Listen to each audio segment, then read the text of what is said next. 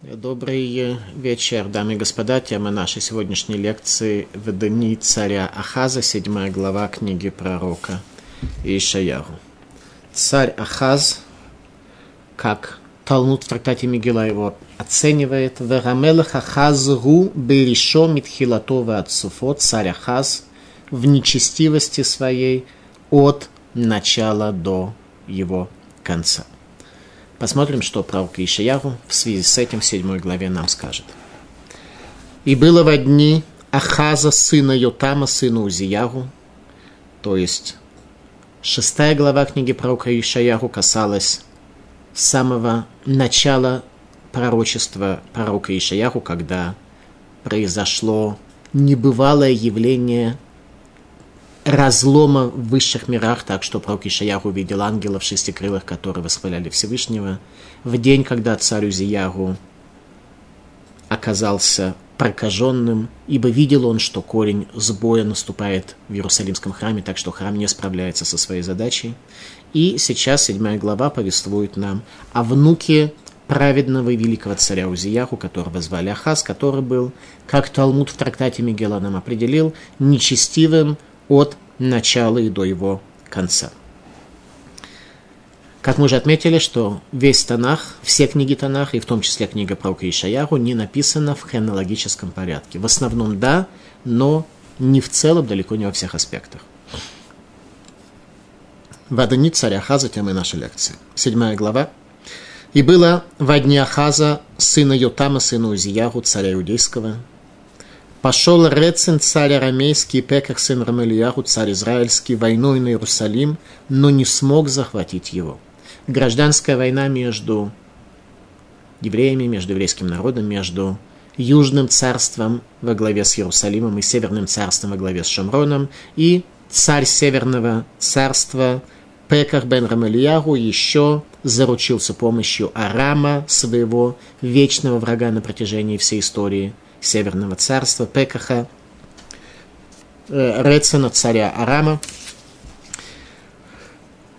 И армия, объединенная Арама и Израиля, осаждает Иерусалим, гражданская война.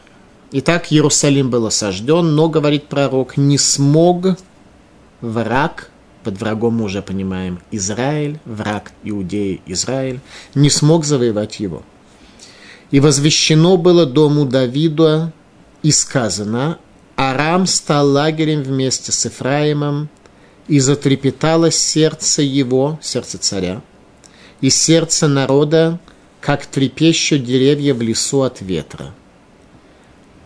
Опасность, которая ощущалась в Иерусалиме от врага, была столь сильной, что сердца министра и царя царя и министров трепетали, как деревья леса. В дальнейшем мы посмотрим, что комментаторы нам скажут по поводу этого особого вида трепета, когда страх такой, как у деревьев леса. Это большой страх или малый, э, мы посмотрим, что об этом скажут комментаторы. «И сказал Господь Ишаяру, выйди навстречу Ахазу, ты, Ишар, Ишув, сын твой, концу водовода верхнего водоема, что на дороге в поле стиральщиков. Всевышний отправляет пророка Ишаяру для того, чтобы тот пришел к царю в сопровождении своего сына. Обычно посылают э, человека, чтобы он со своим отцом пришел. Тут пророка Всевышний посылает, чтобы он пришел со своим сыном. Наверное, в этом есть какая-то причина. Шеар Ишув, его имя – остаток поселения. И скажи ему, скажи царю, храни спокойствие и не бойся, и пусть сердце твое не робеет перед двумя остатками этих дымящихся головней, гневом Рецена и Арама и сына Рамалияру. Суть пророчества, которое пророк должен был сказать царю, сводится к тому, чтобы он не боялся, что Иерусалим не, пере... не падет перед армиями Израиля и Арама за то, что замыслил против тебя зло Арам с Ифраимом. Ифраим, колено Ифраима, воцарилось над остальными коленами Израиля и отделила их от Иерусалима и храма, и от их ценностей. Сказав, поднимемся в Иудею, будем ей досаждать, и прорвемся в нее, и поставим в ней царем сына Таваэля. Поскольку не, речь тогда не шла о революции против монархии, э, низы еще не были готовы, а верхи еще не научились другой форме правления, поэтому хотели не свергнуть царя Иудеи, а заменить его на некоторого Тавеаль, от слова того, что меньше связано с духовностью. Сказал Господь Бог так, не свершится это и не сбудется, ибо глава Арама Дамаск, а глава Дамаска Рецин, а еще через 65 лет Ефраим будет разбит и перестанет быть народом. И глава Ефраима Шомрона, глава Шомрон, сын Рамельяху. Если вы не верите, то потому что неверны. И сказал Господь, говорил через пророка Ахазу и сказал, «Проси себе знамение у Господа Бога твоего из глубины ли, преисподней ли, сверху или из вышины». Пророк обращается к царю с предложением показать ему некоторое чудо, некоторое явление, чтобы произошло либо в преисподней на глубине, либо э, чтобы это чудо было в небесах, э, чтобы оно произошло. То есть показать какое-то чудо, которое являлось бы знамением и свидетельствовало бы о том, что как произошло это чудо, также и исполнится пророчество, о котором говорил пророк, что будет спасен Иерусалим от э, армии народов. И сказал Ахаз, не буду я просить и не буду испытывать Господа, Ахас отказывается от явного чуда, от явного знамения. Нам надо будет понять, почему. То ли он не хотел утруждать Всевышнего лишними чудесами, то ли у него была какая-то другая причина. И сказал Ахаз, не буду я просить и не буду испытывать Господа. И сказал пророк, слушайте же, люди дома Давида, мало вам досаждать людям, что вы хотите досадить и Богу моему. Зато Господь сам даст вам знамение, и вот молодая женщина забеременеет и родит сына, наречет ему имя Имануэль. Знак царю, что чудо, которое произойдет, что некая замужняя молодая женщина забеременеет, родит сына, наречет ему имя Имануэль. Это место является одним из самых э, центральных мест в книге про Ишаяру, которое христианская церковь решил использовать для своего подлога и для своего искажения текста. мы с вами, среди прочего, поймем и убедимся, что ни о какой идее э, зачатия безгрешного речь здесь абсолютно не идет. Маслом и медом будет он питаться, когда сумеет ненавидеть злое и избирать доброе. Это речь идет о мальчике, который родится. В чем тогда знамение? Сейчас увидим. Даже прежде чем отрок сумеет ненавидеть зло и избирать доброе, покинута будет та земля двух царей, которых ты боишься. То есть речь идет о том, что родится ребенок очень быстро у некой молодой женщины, которая, судя по всему, была знакома и царю, и пророку. И, э, и прежде чем этот ребенок научится разговаривать и отличать доброе от злого, уже окажется, что армия Арама и Израиля не только не будет причинять опасность еврейскому народу в Иудее, но пропадут навсегда и не останется от них никакой памяти. Наведет Господь на тебя и на народ твой, и на дом отца твоего, такие дни, каких не бывало со дня отхода Ефраима от Иудеи, наведет царя Ашурского. И тут пророк говорит, что на самом деле твоя проблема – это не эти два догорающих угля Арам и Израиль, которые завершают свою историческую задачу, а царь Ассирии, который придет на Ближний Восток с огромной армией.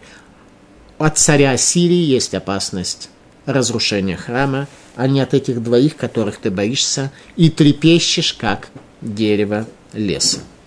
И будет в тот день, кликнет Господь муху, которая в устье рек египетских, и пчелу, которая в земле Ашура, и придут и расположатся все они в опустевших долинах и в расселенных скал, и на всяком колючем кустарнике, и на всяком тернии. В тот день обреет Господь бритвой, натянутый по ту сторону реки царем Ашурским, голову и волосы ног, и снимет он даже бороду. И будет в тот день будет растить человек одну телицу и двух овец, и будет из-за обилия молока сделает он, и будет есть масло, ибо маслом и медом питаться будет каждый оставшийся в этой стране, то есть после того, как ассирийское нашествие завершится в земле Израиля, после голода будет изобилие. И будет в тот день всякое место, где было тысяча виноградных лос на тысячу серебряников, будет под терновниками, колючим кустарником. Со стрелами и луками будут приходить туда, ибо терний и колючий кустарник будет по всей земле, то есть земля за время нашествия царя Сирии придет в запустение – что же до всех гор, обрабатываемых мотыгой, то не взойдешь ты туда из страха перед тернием и колючим кустарником. Выгонять будут быков, и овцы будут топтать их. Некое пророчество о том, что произойдет в земле Израиля в смысле запустения после прихода царя Сирии. Давайте попытаемся это немножко понять лучше. Итак, гражданская война в еврейском народе между северным и южными царствами, между Шамроном и Иерусалимом. Иерусалим оказывается в осаде. И было во дня Ахаза, сына Йотама, сына Узияху, царя иудейского, пошел Рецин, царь арамейский, Пеках, сын Рамельяху, царь израильский, войной на Иерусалим, но не смог захватить его. Ахаз был вторым царем в истории Иерусалима, который был человек нечестивый. Царь Узияру был великий в своей праведности. Йотам, о нем сказано, что он не совершил греха в своей жизни, сказали наши мудрецы, про сына Узияру. В результате ее там родил себе сына, который был следующим царем Иудеи, царь Ахаз, который, о нем сказано в Талмуде в трактате Мегила, Рамелах Ахаз губеришо митхилатова от Суфо, царь Ахаз в нечестивости своей от начала и до конца. Первый нечестивый царь из дома Давида, который реформировал храм, принес в еврейский народ иностранные формы идолопоклонства, чего никогда прежде не было в Иудее. Даже если был какой-то сбой в Иудее, то это были высоты, на которых служили Богу, или это было некоторое обращение к каким-то посредникам, каким-то силам. Он, царь Ахаз, вводит импортирует в Иерусалим все языческие формы тех народов, которые были вокруг земли Израиля. Раши. В имя Ахаса, было в дне Ахаза, Мара Катувли Яхсо, почему Писание, задает вопрос Раши, решило показать э, связь Ахаза со своими праведными отцами из дома царя Давида. То есть, и было в дне Ахаза, сына Йотама, сына Узияру. Зачем это все было написано? Просто можно было сказать Ахаза без раскрытия его родословной, без упоминания его великих отцов. Эл мипнейша суфошеля катув ломар, вело яхол елахем але, потому что в конце главы будет написано, что армия Израиля не могла воевать с Иерусалимом, Велиматха это пришло научить тебя, шесху того там дало, что заслуги его отцов, заслуги отцов Ахаза, стояли в защиту Иерусалима, и поэтому враг не мог победить Иерусалим. Амру Малахей Рашарет Лифнея Кодыш Берагу. Сказали ангелы служения перед Всевышним, благословлен он. Миру зе шемелах Рашазе. Кто это? Ведь это нечестивый царь. Амар ларем бен Ютамху бен Узияруху. Отвечает это сын Ютама, сын Узияру. Концепция схутовод заслуг наших отцов, о чем мы не раз говорили на наших предыдущих лекциях. Если мы хотим что-то оставить в наследство нашим детям, в наследие нашим детям, чтобы это было духовное наследство, то есть наследие, то неплохо бы иметь какие-то духовные заслуги, они помогут нашим детям, даже если, не дай Бог, они сами не будут достойны спасения божественной помощи в результате своих собственных заслуг. Поэтому Всевышний отвечает ангелам, которые хотели царя Хаза заменить, что он является сыном Йотама и внуком великого царя Узияру. Это было его заслугой. А вот Тавгают Садиким, его отцы были праведные. Лишний раз отсюда из Раши мы можем увидеть, что Узияру, который пришел воскурять в Иерусалимском храме воскурения, как мы учили на прошлой лекции, мотивировался не ради себя, а ради своего служения Всевышнему. Лефихах и эвшели в шот ядбо, поэтому, говорит Всевышний, не хочу я наложить на него руку. Вело я хол елахем алея, мипне схутавутав. И не мог и не мог, и не могли враги, не мог враг воевать против Иерусалима из-за заслуги дома царя Давида.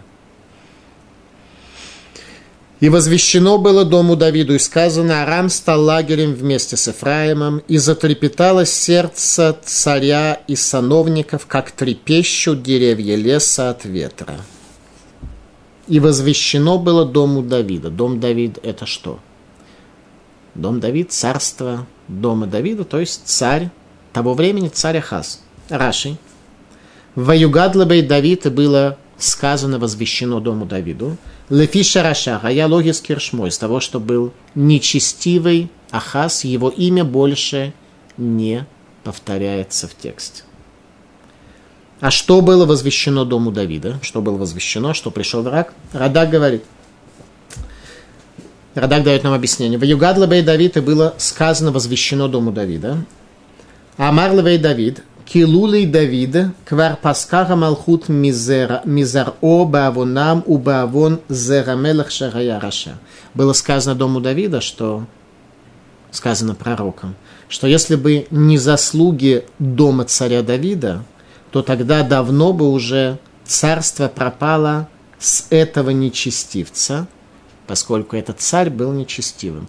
То есть первое, что пророки говорили тогда в то время, это то, что если бы не заслуги дома царя Давида, то этот нечестивый царь давно бы потерял свое царство. И царь, надо дать должное, не преследовал пророков за их слова. Раши о царе, который находился в состоянии страха во время осады Иерусалима.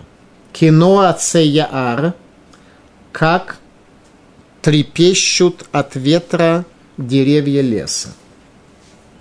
Кино отце Яар, коль иланей срак и шама ютер миколь иланей при, кедеита беберешит раба. Что звук листьев бесплодного дерева – более сильно слышен, слышен, нежели чем звук плодовых деревьев. Те деревья, на которых есть плоды, они отяжелены плодами, и поэтому во время ветра они раскачиваются меньше, и шума от них меньше. А пустые деревья, которые не дают плодов, от них шума как раз намного больше. Некая мысль, которая э, весьма должна помочь нам э, с нашими размышлениями. Видимо, если ты даешь какие-то плоды, то страха от хаотических движений ветра у тебя будет меньше. Радак.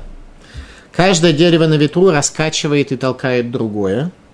Так и каждый из министров наполнял другого страха. Министры весьма охотно, согласно комментарию Радака, делились друг с другом страхом.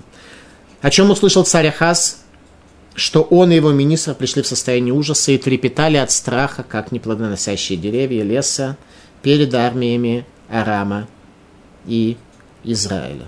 О чем они услышали, об этом нам рассказывает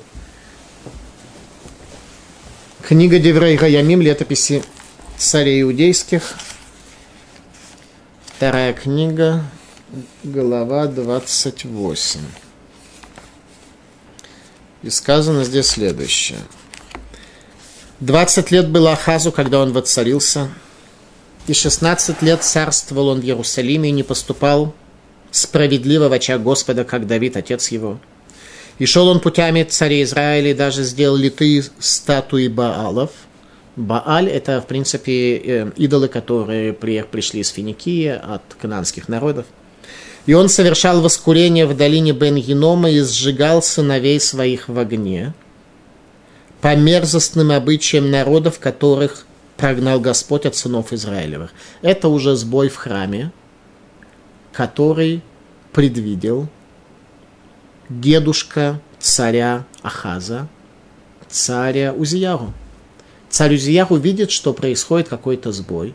И не случайно после шестой главы у нас возникает седьмая глава. Мы сказали с вами сегодня во время нашей лекции, что книга про Ишаяру не написана в хронологическом порядке, а в каком же, да, порядке она написана? В том порядке, который может нас научить знанию и научить трепету перед Богом. Что это за порядок? Как раз раскрыть нам реализацию опасений царя Узияру. Царь Узияру видел, что происходит какой-то сбой в храме, и вот этот сбой в явном виде нам описывает книга Деврей Рамин, что же действительно тогда произошло. Итак, совершал он жертвоприношение, воскурение на возвышениях, и сыновей своих предал огню, как то написано в Талмуде, что было у него пять сыновей у царя Хаза, четверых он полностью сжег, он их предал смерти, а пятого сына немножко обжег, это был царь Хискияру, его сын, который станет царем после него, который практически стал Машиихом и спас еврейский народ от подчинения Ассирии и изгнания из земли Израиля в Ассирию, как мы будем учить с вами в 40 главах.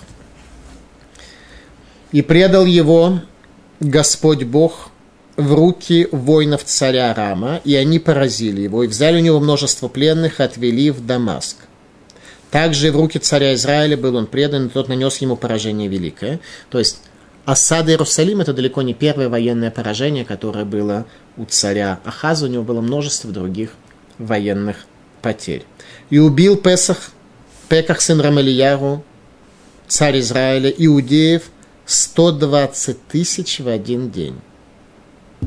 Это политические достижения Ахаза, прежде чем Иерусалим оказался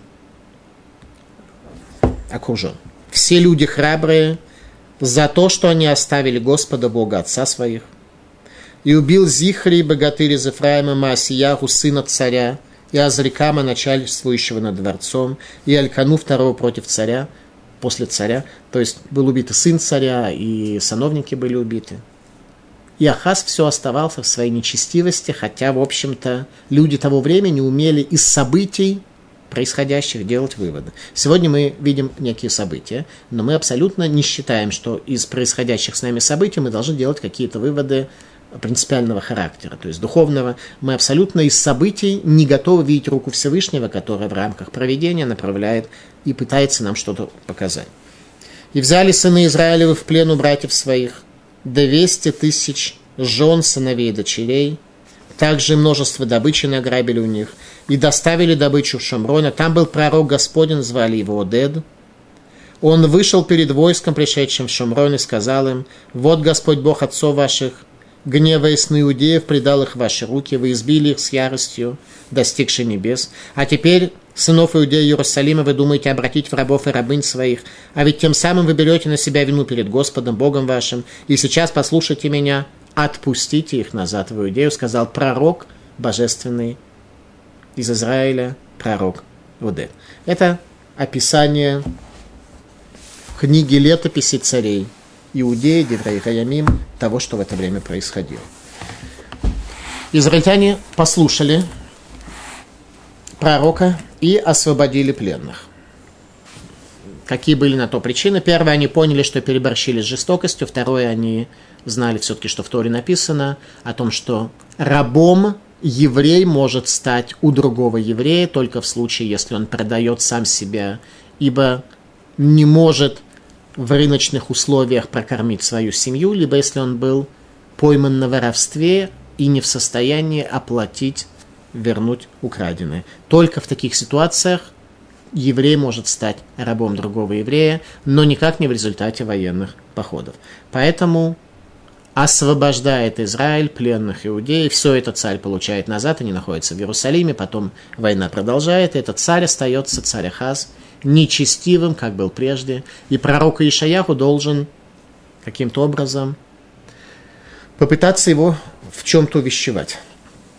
Иерусалим, окруженный стенами, стоял тогда под натиском армии двух стран, Израиля и Арама, когда уже потерпели они поражение.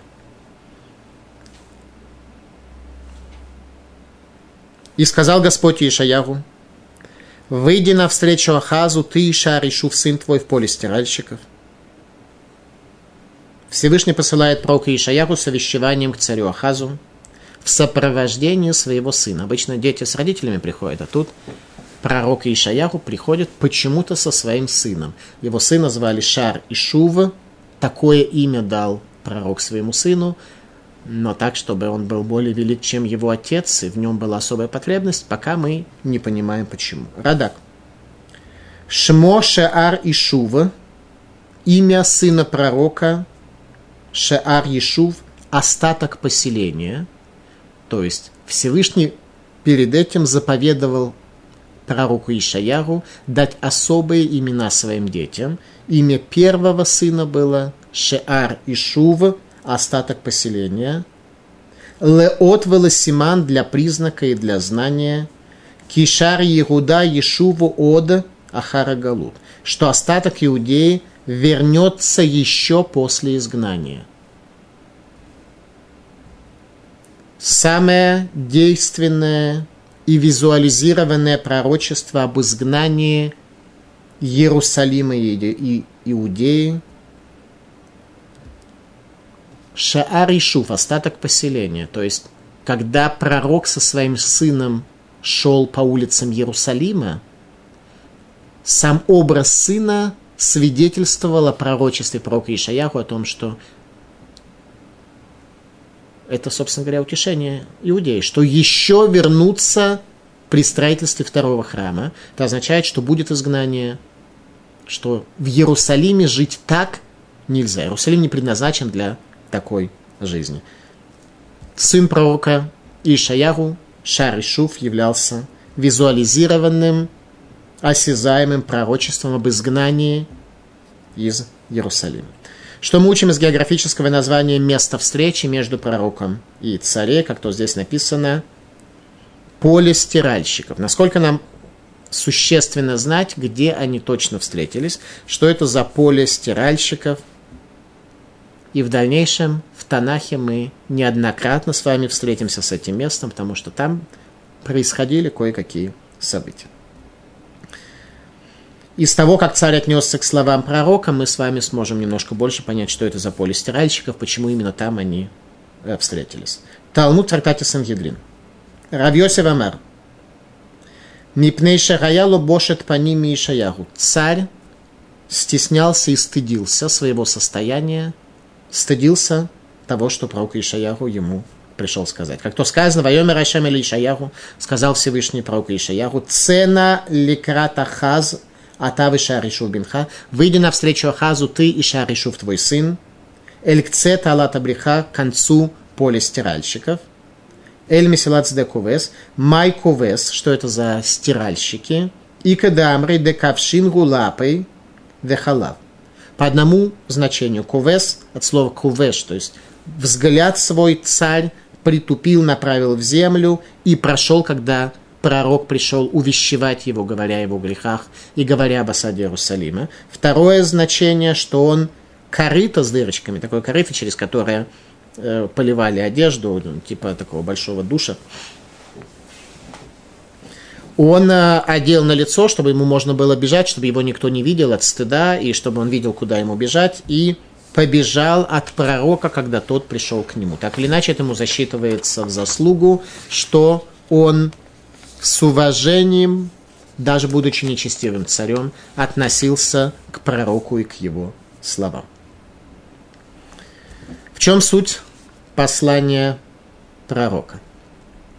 Четвертый стих говорит так – и скажи ему, храни спокойствие и не бойся, и пусть сердце твое не робеет перед двумя остатками этих дымящихся головней, гневом Рецена и Арама и сына Рамельяху. Пророчество об утешении, чтобы не боялся царь этих двух армий, что эти народы, Арам и Израиль, закончили свою историческую задачу. Раши затуха, затухают эти две дымящиеся головешки, эти две страны покидают арену истории народов древнего мира. Радак подчеркивает э, свойства головешек дымящихся. Затухающие головешки имеют обыкновение медленно догорать и чадить, застилая глаза дымом и копотью. Но большего прока от догорающих головешек нет. То есть Иерусалим не падет ни перед Арамом, ни перед Израилем, ибо чаша гнева Всевышнего и чаша греха Иерусалима еще не преисполнилась.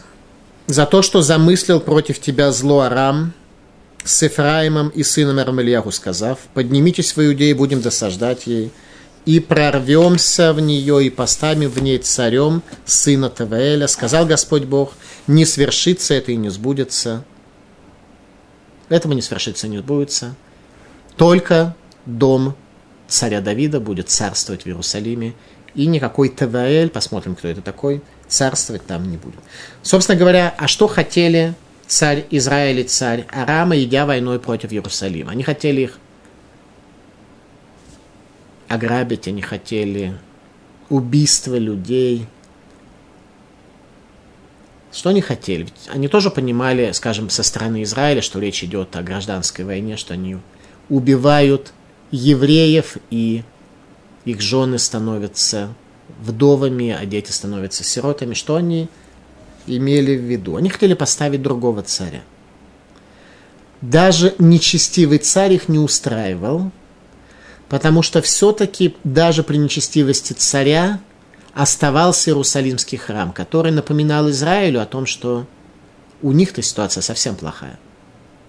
Если в Иерусалиме был нечестивый царь, но там был храм, там было пророки, там были учителя, там было большое количество людей, которые были достойны. В Израиле была ситуация очень плохая. Непосредственно перед изгнанием десяти колен царем Санхиривом, о чем и будет говорить пророк Ишаяру. И в такой ситуации им храм начинал уже мешать. Евреи мешают. Евреи мешают тем, что напоминают о том, что жить нужно иначе, евреи мешают народы мира, говоря о том, что мы народ книги предназначены для служения, и если ваша идея жить в этом мире ради получения пользы для себя, то, как следствие, мы со своим фактом существования мешаем. Религиозные евреи мешают светским, говоря, когда мы идем в синагоги, когда по вечерам мы идем в дом учения, а вы идете в кабаки или еще куда-то, то мешает такой еврей, напоминающий о неуместности телесных страстей, он э, всем мешает. Всем мешает. Поэтому царь Израиля и царь Арамея хотели заменить царя Иудеи, чтобы, по сути, закрыть Иерусалимский храм. Нечестивый царь Ахаз их не устраивал. В результате этого 10 колен изгоняются. Тут уже предел. Радак отмечает следующее. Бен Теваэль, мы поставим другого царя, который будет Бен Теваэль, Верурая Ишми бне Ефраим. Он человек из колена Ефраим, из потомков Юсефа. Шараю хошвим лехам лихо Берушалаем.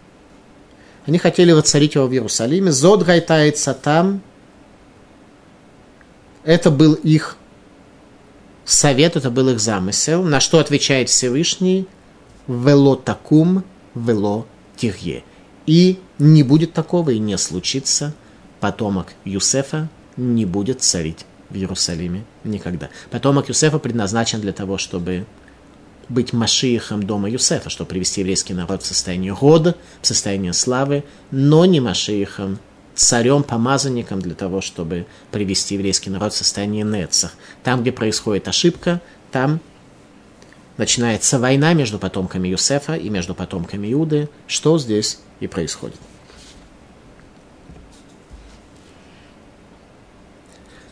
Сказал Господь Бог так, да не свершится это и не сбудется. Ибо глава Арама Дамаск, а глава Дамаска Рецин, и еще через 65 лет Ефраим будет разбит и перестанет быть народом. И глава Ефраима Шамрона, глава Шамрона, сын Рамалиягу. Если вы верите, если вы не верите, то потому что вы неверны, не обладаете способностью верить. 65 лет от какой даты, о чем здесь идет речь. Понятно, что если бы он сказал 65 лет с той даты, то, по всей видимости, это не, не выглядело бы так устрашающе. Давайте пытаемся понять, что комментаторы нам здесь рассчитали. Пророчество об исчезновении Израиля и Арама с исторической карты мира. Они больше в историческом процессе не будут играть никакой роли. Это пророчество исполнилось незамедлительно, как только было сказано пророком Ишаяху. Ассирия захватывает Арам в тот же год, то есть Арам пропадает как народ, отправляется в ассирийское изгнание и не остается от него никакой памяти в тот же год, когда произошли эти события. А Израиль строго через 65 лет указанных здесь. От пророчества пророка Амоса, который был последним пророком Израиля Северного Царства, на шестой год правления царя Циткиягу. Раша делает расчет через 19 лет после этих событий. Тогда заканчиваются три этапа изгнания, согласно расчету Раши, который делает из книги царей. Это весьма э, достаточно элементарный расчет. Тогда пропадает и Израиль, и не остается от него никакой памяти. Так что есть только спор между пророками, произойдет ли возвращение десяти колен Израильского царства в конце дней после прихода Машеиха, или это тоже не произойдет. Раша приводит нам Следующие слова. Шишим вехамеш шана мием шенигзар бейме Амос. Израиль гала и гале мелядмато. 65 лет произойдет ровно. Пророк Ишаяху толкует слова пророка Амоса, что через 65 лет Израиль будет изгнан со своей земли. И снова Господь говорил через пророка Ахазу и сказал, «Проси себе знамение у Господа Бога твоего, из глубины или преисподней, или сверху, из вышины». Пророк захотел немножко утешить э, царя, для того, чтобы э, тот перестал трястись от этих двух догорающих углей, говоря, что опасности никакой для Иерусалима, окруженного стенами, они не представляют. Что касается остальной части Иудеи, которая не была окружена такими стенами, то 200 тысяч человек они убили и 120 тысяч мужчин взяли в плен. Обратите внимание, женщин и детей в плен изначально не брали. Все-таки даже тогда оставалась какая-то культура, какая-то духовность во взаимоотношениях между людьми. Ваюсев Рашем Дабер Эль Ахаз. И Всевышний продолжал говорить Ахазу. Рада говорит Перуш Алиде Ишаяру. Объяснение, что значит говорить с Ахазом. С Ахазом напрямую Всевышний не говорил. Ахаз не был пророком. Всевышний говорил с Ахазом через пророков. Проси знамение у Господа Бога твоего из глубины ли, преисподней или сверху из вышины. То есть, хочешь ли ты, чтобы какое-нибудь чудо произошло, какой-нибудь э, Э, НЛО пролетел э, на небесах или в земле, что-нибудь там э, произошло такое извержение вулкана где-нибудь такой, любой какой-то знак, что закажешь, вот то произойдет, чтобы ты успокоился, показать тебе, что у Всевышнего есть силы и такое знамение сделать и спасти по слову пророка Иерусалим. И сказал Ахаз, не буду я просить и не буду испытывать Господа. Ахаз от знамения отказался. Почему Ахаз отказался от знамения, предлагаемого пророком Ишаяру, когда царь и его министры трепетали, как неплодоносящие деревья леса? Раши. Ло энасе не буду я испытывать. Эйн рацунишит кадешмо аль яди. Нет у меня желания, чтобы осветилось имя Всевышнего посредством меня – не хочу, чтобы было какое бы то ни было знамение. Я лучше буду продолжать трястись от страха, как неплодоносящее дерево леса. Но не хочу, чтобы произошло в этом мире чудо и знамение, которое бы осветило имя Всевышнего, и я бы был в этом замешан, и я бы косвенным образом к этому привел. Это образ царя Хаза. Об этом, с этого мы начали лекцию. Талмуд трактате Мегила сказал «Гуахаз Раша Миришито ад Суфо, нечестивый от его начала и до его конца. И все-таки пророк предлагает ему знамение против воли Ахаза. И это знамение христианская церковь решила использовать в качестве рождения безгрешного, беспорочного. Давайте посмотрим, если здесь хоть какой-то намек на беспорочность зачатия. И сказал пророк, слушайте же, люди дома Давида, мало вам досаждать людям, что вы хотите досадить и Богу моему. То есть пророк явно выражает недовольство по отношению к царю Ахазу. Зато Господь сам даст вам знамение. Вот эта молодая женщина забеременеет и родит сына и наречет ему имя Имануэль, с нами Бог. Имануэль – распространенное еврейское имя, в том числе и сегодня – Маслом и медом он будет питаться, когда сумеет ненавидеть зло и избирать доброе. Даже прежде чем отрок сумеет ненавидеть зло и избирать доброе, покинута будет та земля двух царей, которых ты боишься. Наведет Господь на тебя и на народ твой, и на дом отца твоего. Дни, каких не было со дня отхода Ефраима от Иудеи, наведет царя Ашурского. Итак, в чем суть этого пророчества? Что ребенок, который вот сейчас родится, он еще не успеет даже, грубо говоря, оторваться от груди матери, как ты поймешь, что эти два царства, которых ты боишься, сегодня пропадут, и появится новый страшный враг, настоящий враг – это царь Ассирии. Это суть данного знамения, данного указания. Знамение пророка Ишаяру, роды молодой женщины, которая в то время находилась в конце периода беременности. Молодая женщина родит сына, и прежде чем он достигнет возраста минимального понимания, отмечают Хазаль, политич, политическое состояние Израиля Рама будет столь безнадежно, что они перестанут представлять угрозы для Иудеи. В этом суть утешения трясущегося от страха царя. Радак. Вераалама Зодги Эшетанави у Эшетахас, что эта женщина, она была либо женой пророка, либо женой царя.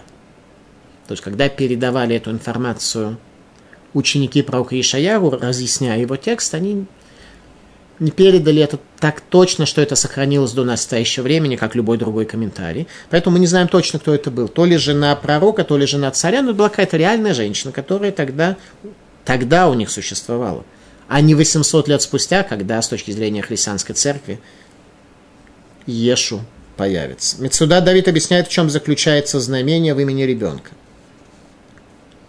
Иммануэль. Векарата. Галамает смати крашмо Иммануэль. Сама женщина назовет имя ему Иммануэль.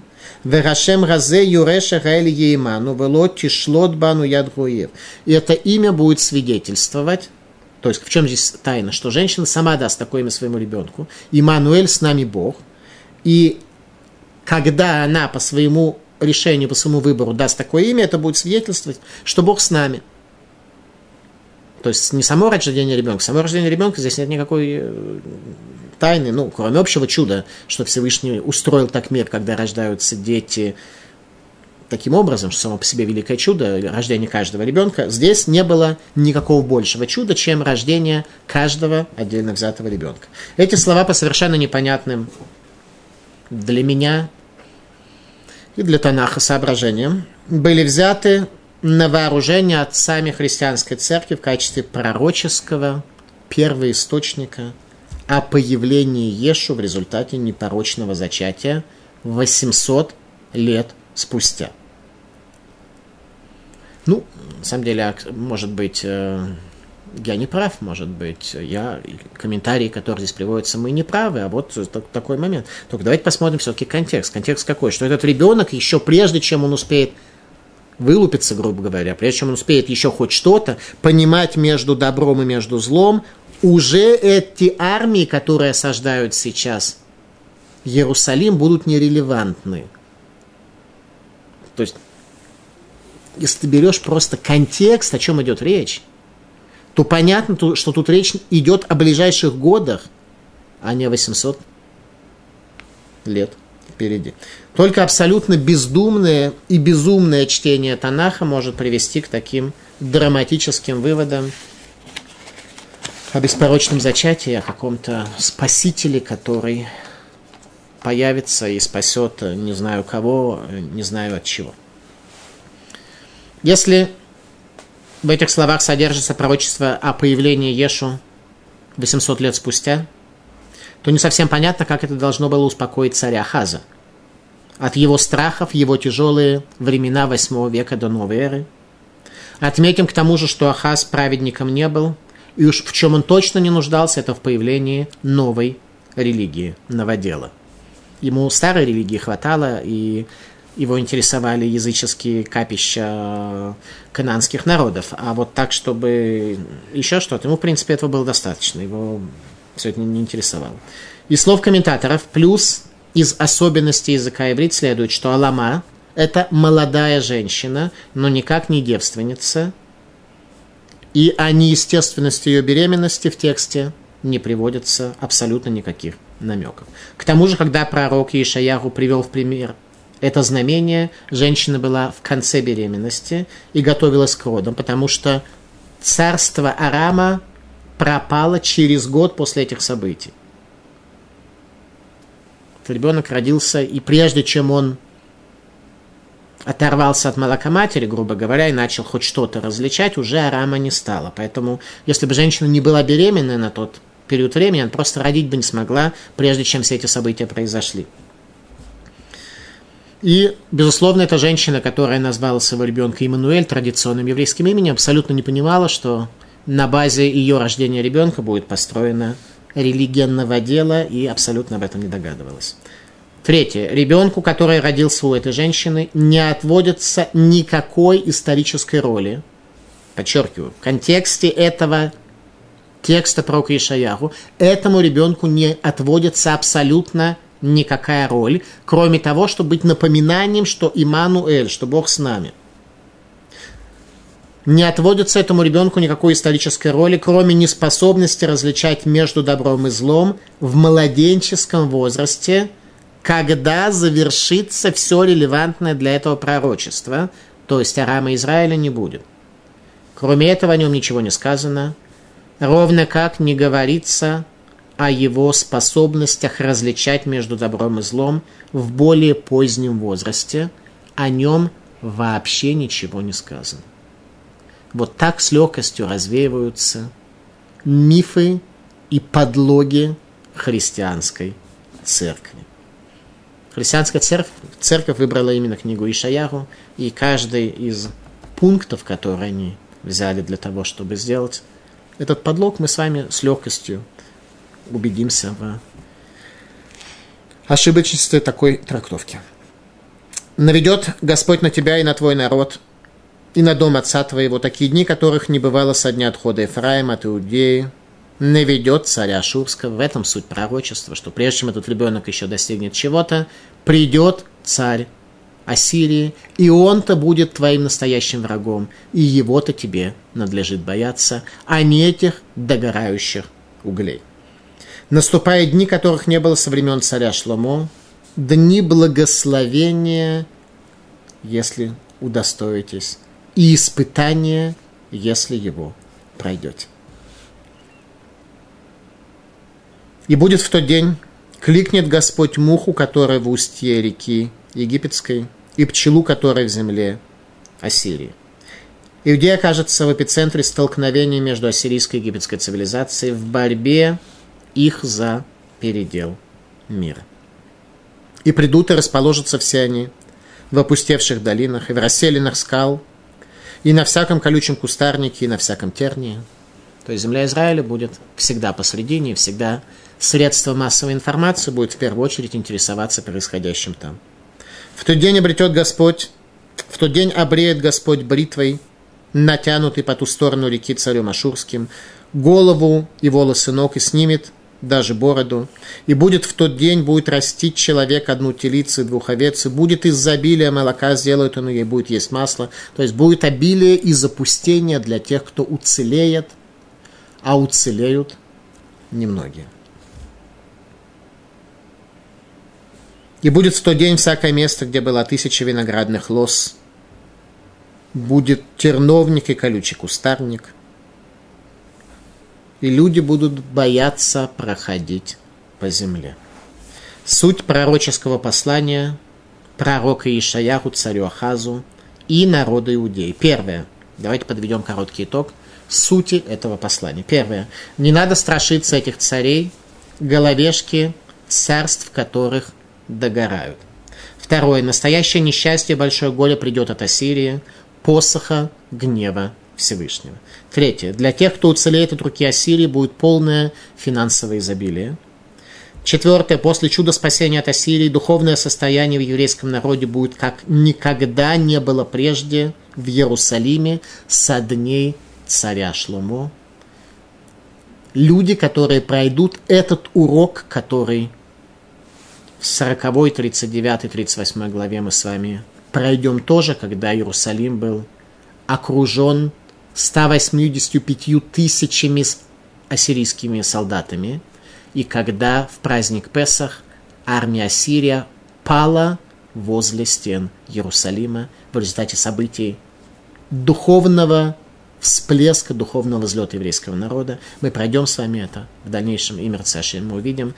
Поэтому духовное состояние еврейского народа, который удостоился чуда, будет, как никогда прежде, в Иерусалиме со дней царя Шломо. Но на этот момент пророк Ишаяру не уверен в том, что это чудо произойдет – и он строит свое поколение, чтобы оно было достойно этого чуда, и у него будет верный и истинный партнер в этом строительстве, царь Хискияру, сын нечестивого царя Ахаза, великий царь Иудеи, о котором сказано, что он имел шуркума, уровень человека, уровень царства своих отцов, царя Давида и царя Шлому. Они вдвоем смогли привести еврейский народ к тому, что мы стали – достойны чуда. Пятое заключение. Жертвенники на высотах зарастут колючками и диким сорняком. Их будет топтать нога быка и овцы в дни правления великого в праведности сына Ахаза, царя Хискияру. Знамение пророка Ишаяху сбылось, и пророчество о пропаже Арама начало исполняться – как на это прореагировал царь Ахаз? Так начал исполняться то, что говорит пророк Ишаяху, когда ровно через год, прежде чем этот мальчик еще успел э, с трудом родиться, и, безусловно, между добром и злом Иммануэль, мальчик Иммануэль, еще не отличал, как прореагировал царь Ахаз на исполнение пророчества, когда царь Ассирии захватил Арам и изгнал его с, со своей земли, так что тот враг, от которого в нашей главе трясется царь Ахаз, прекратил свое существование. А в книге царей в 16 главе сказано так. В 17 год царствования Пекаха сына Рамалиягу стал царем Ахаз, сын Йотома, сын Ютама, царя иудейского. 20 лет был Ахазу, когда он начал царствовать, а 16 лет царствовал он в Иерусалиме. И не делал он того, что было праведным в очах Господа, Бога его, так, как Давид, отец его. Это мы уже с вами знаем, что Ахаз праведно не поступал. Но следовал он пути царей израильских, и даже сына своего провел через огонь по мерзостным обычаям народов, и совершал он жертвоприношение, воскурение на жертвеннике. Тогда Рецин, царь арамейский, и Пеках, сын Рамельяху, царь израильский, поднялись против Иерусалима, чтобы завоевать его, и осадили они Ахаза, но одолеть не смогли из-за заслуг дома царя Давида, как мы с вами учили в книге про Ишаяру. В то время Рецин, царь арамейский, возвратил Араму Эйлата, изгнал иудеев из Эйлота, и так далее, и так далее, и взял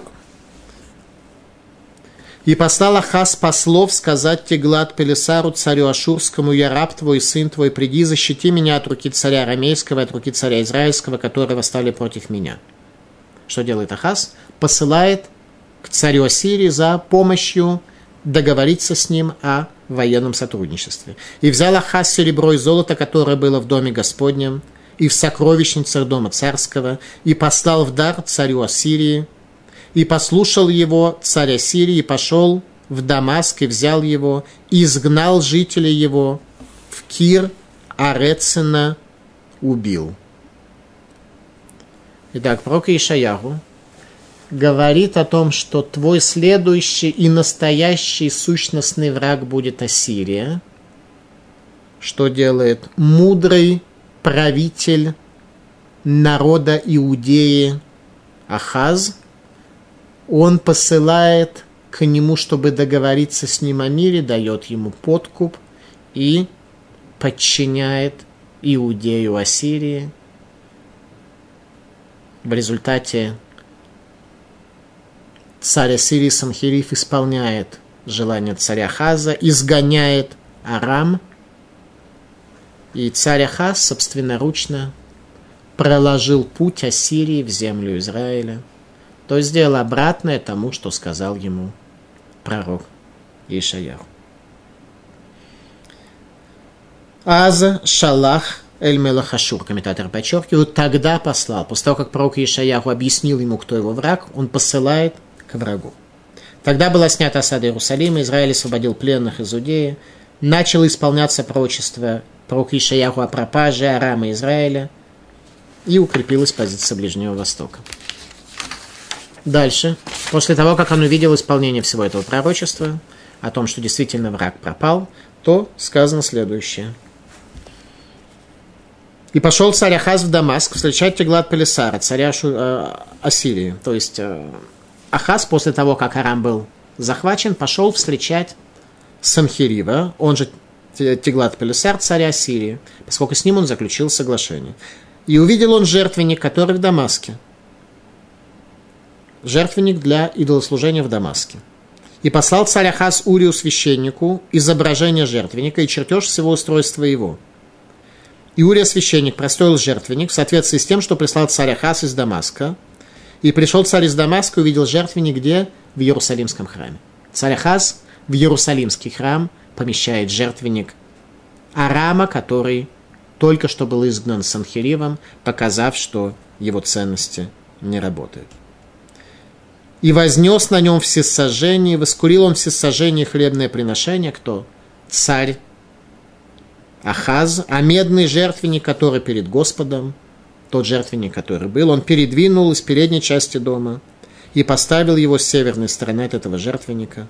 И приказал царь Ахаз Ури священнику, сказав на большом жертвеннике, воскурив утреннее всесожжение, вечернее приношение. Короче говоря, предложил пользоваться арамской моделью жертвенника Иерусалимского храма. Это то, что сказал Талмуд Трактате Мегила, Амелах Ахазгу Беришо Митхилатова Ацуфо, он нечестивый царь от начала его и до конца. Ахаз реформировал Иерусалимский храм, поместив в него арамейский жертвенник. Собственноручно совершил воскурение в храме. Однако, в отличие от его праведного деда, царя Узияру, наказания за это он не получил, потому что не о чем с ним было говорить. Еврейский народ до сих пор сохранил знание, в какой день произошло это вероломство в Иерусалимском храме, 18 ава.